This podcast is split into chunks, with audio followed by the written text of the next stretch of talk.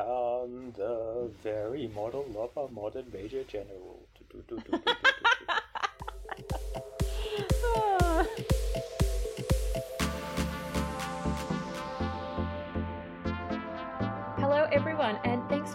to yet another episode of The Finance Burrito, which is the number one burrito themed financial podcast on the airwaves. Probably, I think. Um, anyway, my name is Liv G, and I'm a finance journalist at comparison website mozo.com.au. And joining me today, as always, is my podcast sidekick and colleague, Tom Watson. Hello, hello. Uh, Hey. You know, this is our 10th episode, right, Liv? So, Double digits. yeah, a milestone.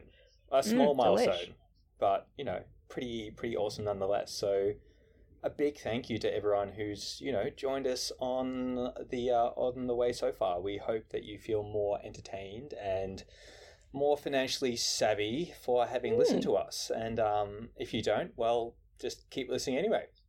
But yeah, let's uh, let's get on to the show, Liv, because it's a big one today. And uh, what are we going to be chatting about? Yes, it's a big one. We're talking taxes, jobs, and home ownership. Some some some really big topics. Um, and it's because bum bum bum we are talking about the 2020 federal budget. Pretty wild stuff. Wild. Pretty exciting. Hopefully, it won't be too tedious. Um, we're going to try and streamline it and sort of run through with some of the budget measures which really impact younger Australians the most. Yeah, and there are a few pretty uh, significant ones in there, so we'll definitely uh, go through those. Um, after that, we'll be changing course though by uh, chatting to a very special guest about financial imbalance in relationships, including uh, her own experiences. Then, as always, we'll end the show by spilling the beans on a mystery topic because I forgot to write it down, so that's why it's a mystery topic. Ooh. anyway, let's uh, get into the meat. So, this is the section of the podcast where we dive headfirst into a timely topic and break it down using figures and, you know, our own collective genius. Indeed, we do. And it's a meaty subject today. So, the 2020 budget, a budget like no other. Um, I imagine Josh Frydenberg announced some burrito related measures in this year's budget. Did he? Maybe. Um, yeah, we'll have to go back and look at that later. Okay. Um, but the budget definitely contains some pretty important elements that will directly affect millennials. So I'm not going to wade through everything, but instead we're going to stick to three areas affecting younger Aussies. And let's start with tax. So, Tom, you've landed the very fun task of explaining to me and everyone listening what has uh, changed in regards to tax and why exactly it matters. Okay. Shuffling my papers that I've got ready to explain this. Um, I will I will do my best here. So the first thing to say uh, is that there are two important changes here. The first of which is that the government has brought forward some tax cuts, which were originally scheduled for July 2022, and those cuts uh, pretty much affect higher income earners. Uh, the second element is that the government has delayed the removal of the low and middle income tax offset until July next year. Uh, so it was brought in the year before last, I believe, and that's staying until the end of this financial year. And obviously, by its name, it affects low and middle income owners. Um, Cool. now, I believe that both of these have now been legislated as well. So basically, millions of workers will start seeing the impact on their pay slips of both of these pretty soon.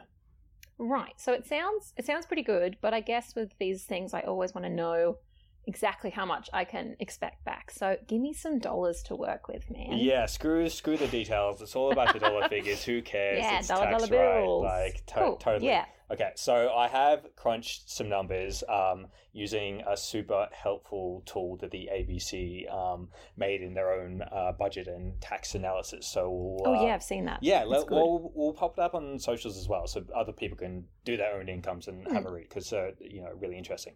So anyway, the figures. So for someone making twenty five thousand dollars a year, so maybe a casual or a part time worker, they'll be Mhm. two hundred and fifty five dollars better off compared to the tax that they paid last financial year. Cool. So that's number one. That works. Yeah. Yes. Clear, two hundred and fifty five dollars. For someone on sixty five thousand dollars a year, they'll be one thousand and eighty dollars better off. This Okay, a bit of a jump. yeah, That's right. And then for someone earning $105,000, say, they'll be $1,755 better off. So again, Hmm. another big jump. Uh, so lots of people will pay less tax this year compared to last, especially people earning up to $120,000. Um, Oh, the big spenders. so it's worth saying that these will change in future years as some of the measures wear off, especially for the lower income earners. Um, and that's kind of where the major criticism comes in. Are these tax cuts fair if they disproportionately advantage workers on higher incomes? You know, uh, this isn't a politics podcast, so uh, I'm not going to get into that rabbit hole. Um, I think we should Fair just uh, avoid that. But yes, so Yeah, those are the those are the tax changes. Yeah, that's a big one, probably for lunch break or another uh, episode entirely. Yes. Um, but that's the thing about tax, right? So it's like relevant to the very fortunate people like us who have a job, but um, a lot of people don't have a job at Yeah, the moment, fair. which is um, you know, so there, uh, there there've got to be a lot of things that um, help those kinds of people, and we know that COVID has really impacted young workers. So the September figures from the ABS um, put youth unemployment at 14.5% compared to the overall rate of 6.9%. And that's not even getting into underemployment statistics of people who are employed casually or part time and they're not really um, getting the amount of work they want. Mm. So, the next budget measure that we're going to talk about is Job Maker. Job maker. So Mm. very much on brand with job keeper, job seeker, home builder, all of those different things. But Mhm. uh, this is different, right? Yes, they've got that, you know, capital letter in the middle of the word, but it is different. So, um, in, in essence, the idea of Job Maker is that the government will provide businesses with subsidies to hire young people. And the Treasury reckons it'll support about 450,000 jobs. Okay, that's pretty straightforward. Um, I'm Hmm. guessing there are some more details though. Yes, there's always an asterisk beside these things. Hey, um, it gets a little bit complicated, but um, the key parts to remember are that a yes, it's going to businesses, so not the people who are working out there, and basically that means employers will be able to claim a wage credit, so like a certain amount of money, and it's um two hundred dollars per week per employee for every extra person they hire, age between sixteen and twenty nine. So that's every week. And then there's also $100 a week for workers aged 30 to 35. So there's a bit of a, a few, like a, a decrease as the ages Right, go up, but, but it cuts off Very much targeting younger Australians. Yeah, definitely. So people at the sort of the start of the careers, they hope. Um, um, then B or two, if you will, um, the new employees um, have had to have been on some kind of um, government allowance, like youth allowance or job keeper, prior to being hired for about three in those three months prior to being hired. Mhm. And then C, number three, um, the employees being hired need to be given at least 20 paid hours of work per week. So it's while it's getting them employed, that, that, that isn't a, a full time position necessarily. Right. And then um, finally, the scheme's only running for up to 12 months at this stage. Okay, so the government gives businesses money, and then the Mhm. businesses use that money to hire young workers. Yes. That makes sense. Uh, I guess are there any concerns about JobMaker though, apart from its name? Yep, very fun name. Um, there have been a couple, and um, the first is that businesses could, in theory, um, hire two casual or part-time workers and get double that subsidy subsidy instead of hiring one full-time worker. And with sort of the casualization of the workforce workforce already running pretty rampant in a lot of youth-dominated industries, Mm. That's a pretty big uh, worry. That's a pretty big concern. And then the other one is that there's a lot of people, obviously aged over 35, who have lost work too. And so people are wondering if they've been left out. Yeah, I, I guess those are both fair points. Um, Good totally. explainer though. Thank you. I've been reading for hours. Um, shall I just jump straight into our final budget takeaway then? yeah, go nuts. Okay, so you can't have a budget without some sort of housing or property measure, right? Um, and the 2020 budget definitely didn't let us down in that respect. Um, although this was actually announced before the budget. Um, so the government has both extended and tweaked the first home loan deposit scheme. Ah, this is the one where the government kind of acts as a guarantor for first home buyers, right? Yes, that is right. Yeah. Cool, cool, cool. So people can, what is it? They can take out a home loan with as little as a 5% deposit without having to pay lender's mortgage insurance. Man, you are just a property expert now. I'm all over it this week. yeah, that's that, that's pretty much spot on. So the government basically stumps up that extra fifteen percent. Um, well, they don't they don't give it to you. They just act as a guarantor, so you don't have to Hmm. pay lend- lender's mortgage insurance, as you said. Um, the thing is that there were only limited places in the scheme, um, which cap out uh, at the end of every financial year, I believe. Um, but the government has actually increased the cap uh, by another ten thousand places, which are available now, I believe. Um, so 10,000 extra people can apply for it. Uh, they've Mm. also raised the price cap on property that they'll actually guarantee. So, uh, for example, in Sydney, it was previously um, property um, up to $700,000, and now that's been increased to $950,000. And in Melbourne, it's gone from 600K to 850K. So, like, decent increases there. Yeah. But, and of course, there's a but, to be eligible, you have to be buying a new build. So you can't Yeah. just be purchasing an existing home. That's kind of frustrating. Yeah, so yeah, obviously a caveat there, and they want to do that because they want to increase, um, you know, work for people in the building industry. Which yeah, yeah, yeah. makes I mean, to that a makes degree. sense. Um, the only other thing that's really important to note with this scheme is that while you'll be able to get into the market faster with a 5% deposit, um, and I guess you'll save from not having to pay lender's mortgage insurance, which, you know, can typically cost in thousands of dollars, um, you'll probably end up paying tens or even hundreds of thousands of dollars more in extra interest over the life of your loan um, compared Mm. to what you would pay um, if you had a 20% deposit. So, potentially some pretty substantial figures. So, definitely worth thinking about before you dive into that.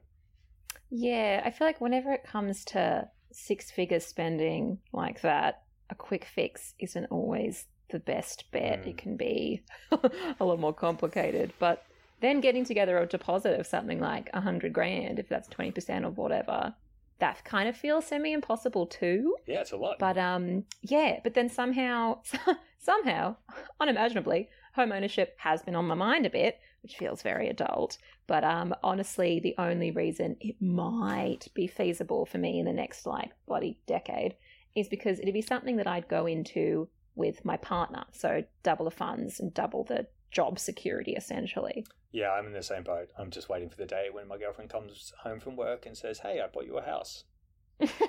Cool. Good stuff. But then sharing your finances can get pretty complicated too, right? And this is something that the Finance Burrito's lovely producer, Claire, knows a bit about. And guess what? She's going to talk to us about it for the source. Yay! Welcome, Claire. Hi, everybody. I am usually not on the microphones. I'm usually just listening to the lovely Liv and Tom and editing your voices to make you sound a thousand times better. Rude. Yeah. But listen to your dulcet tones. You're part of the crew on the on the front now. Afraid for Claire, who has to listen to us like five times a week as she's editing this thing and making all our mistakes, you know, smoother than they are. Um, but as you know, Claire, uh, the source is the part of the podcast where we outsource uh, some additional insight on a topic. And, you know, here you are getting saucy under the spotlight with us. So, how does that feel? Look, it's a little bit out of the normal, but you know, we've asked some really interesting people thus far to be on the source, so I feel like it's only my turn. to, uh, As an interesting person. I think you could say we're going to mix it up by bringing in someone who's not interesting to talk on the this. well, that's exactly what's going to happen. I'm not sure how interesting not this will be. Yeah, we'll see. No, you'll do perfectly. We better get down to business. So, as you mentioned earlier, we're talking about um, past relationships. And today it's one of your past relationships, a little bit exciting. And um, we're talking about how you handled money together. So, it was back from when you were in uni, right? Yeah, so this is one of, I would say, my first serious relationships that I was in. We met when we were 19 on the dance floor of a nightclub back when that's when you met people. Wow. Gorgeous in Yeah. person. Yeah, it was World Bar in King's Cross for Oh, anybody that was. R.I.P. Wilbur. Yeah, yeah. I'm, I don't even know if it still exists. Um, and we were both at uni, and you know, it was a, a fun relationship that actually ended up going for five years, which was, um, you know, not sure that's what I expected it to at the start. But, you know, Mm. these things keep going on. Um, yeah. And then, yeah.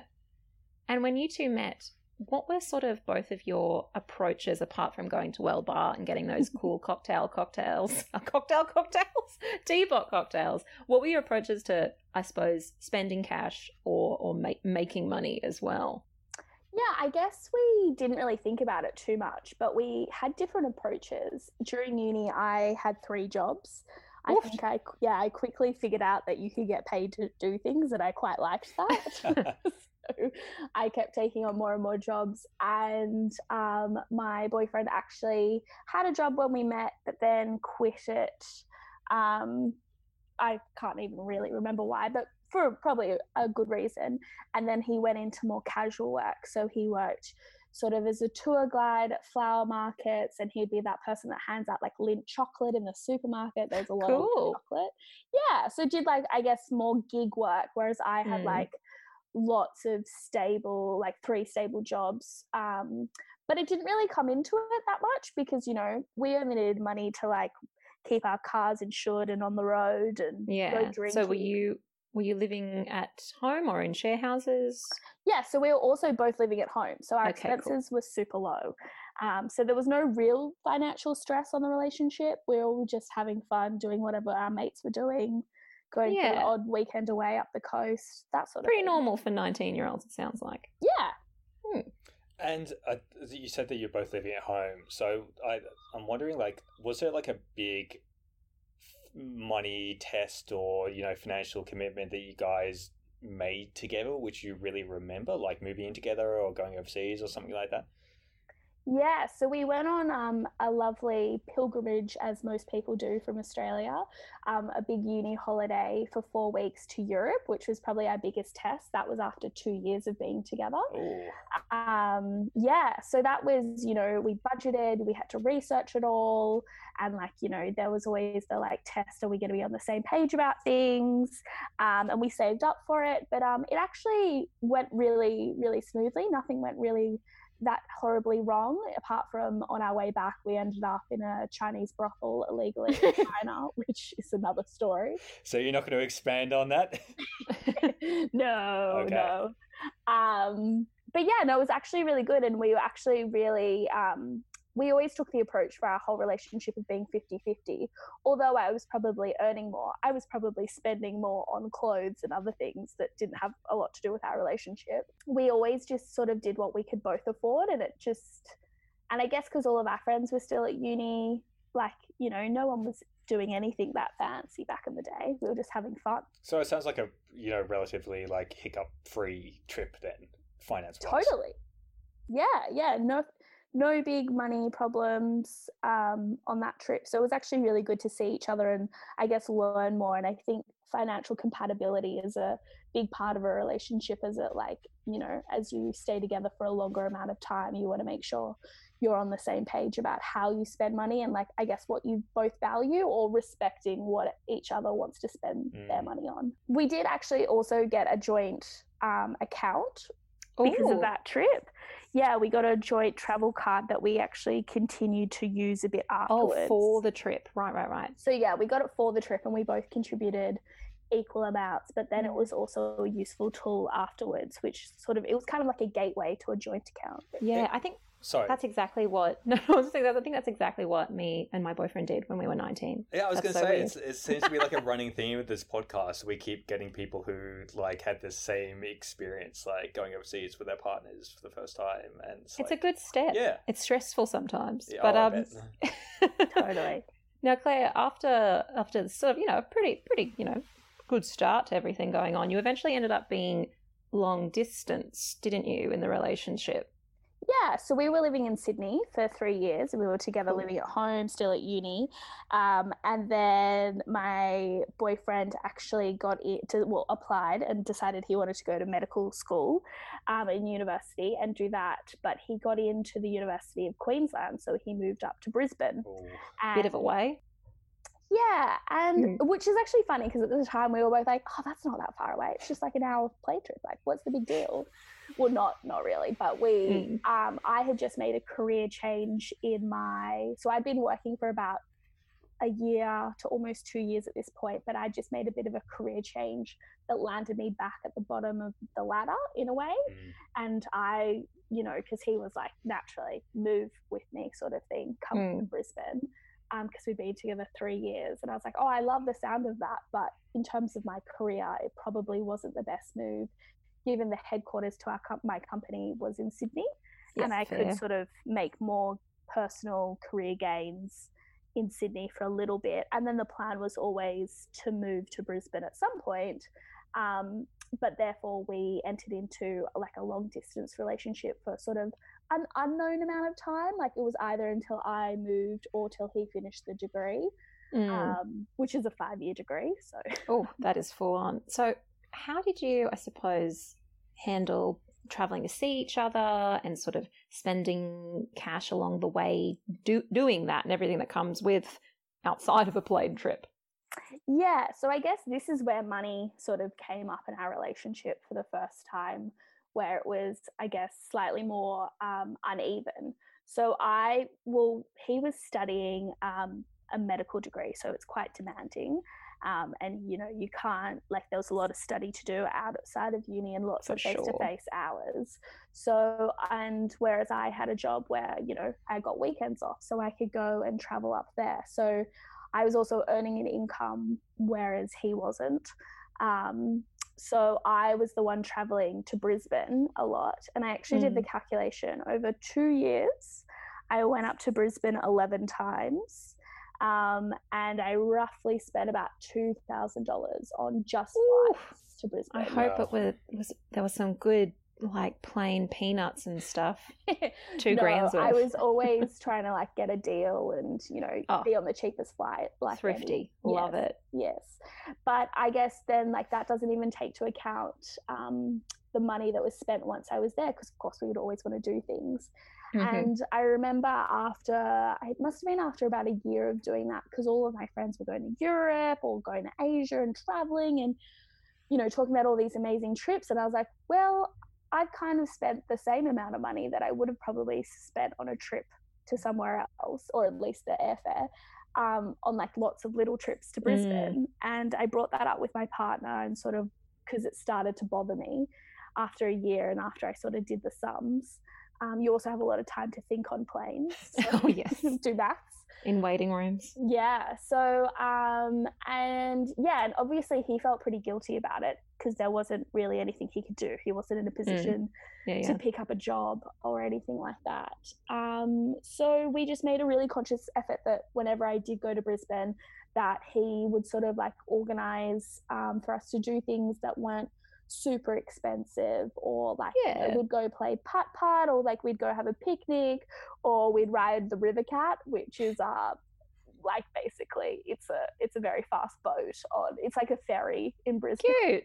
But we'd that. go to it, yeah, another section of the city and make it like feel a little bit more fun. Yeah. So it wasn't like you had, you know, resentment niggling and nagging away over the fact that you were spending more for a year. You sort of you dealt with it once you were like, this has been a lot. Yeah, look, and in hindsight, I probably should have brought it up prior to a year because I'm Mm. sure it bo- probably bothered me before then. Um, but after a year and after I was like, no, I need to bring this up. Um, it was because yeah, it was bothering me and making me. I guess you know, I was. You're in a long distance relationship. You're so excited to see the person when you finally see them. You don't want to be spending that time, you know, not or like have not even having a fight, but like not being super happy with them. You just want to Yeah. have a great time.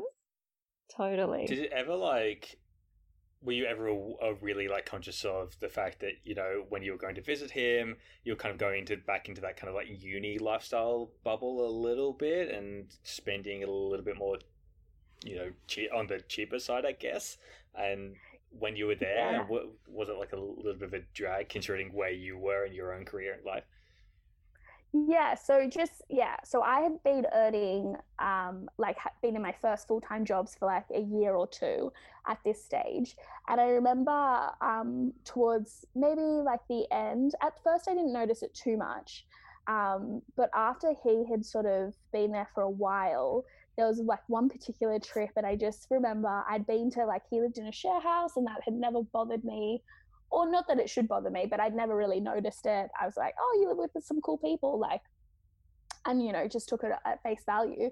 But there was just one trip, and I just it wasn't even that the house is um, like dirty or anything like that. I think it just like for the first time I really saw it in comparison to my own life that I was living back in Sydney where I was, you know, able to buy like nice things for the first time with my own money and really like, you know, curate my life. Whereas he was still sort of in a place where his budget was constraining his life. Sure. Mm. Um, Milk and I- crate furniture.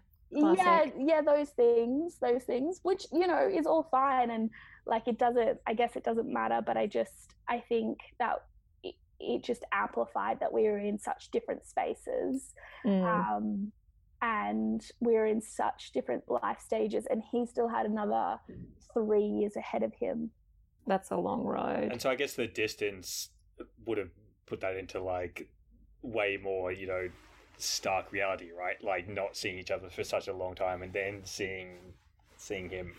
Um, oh totally because if i saw him every day you know you wouldn't notice yeah, exactly. Um, yeah.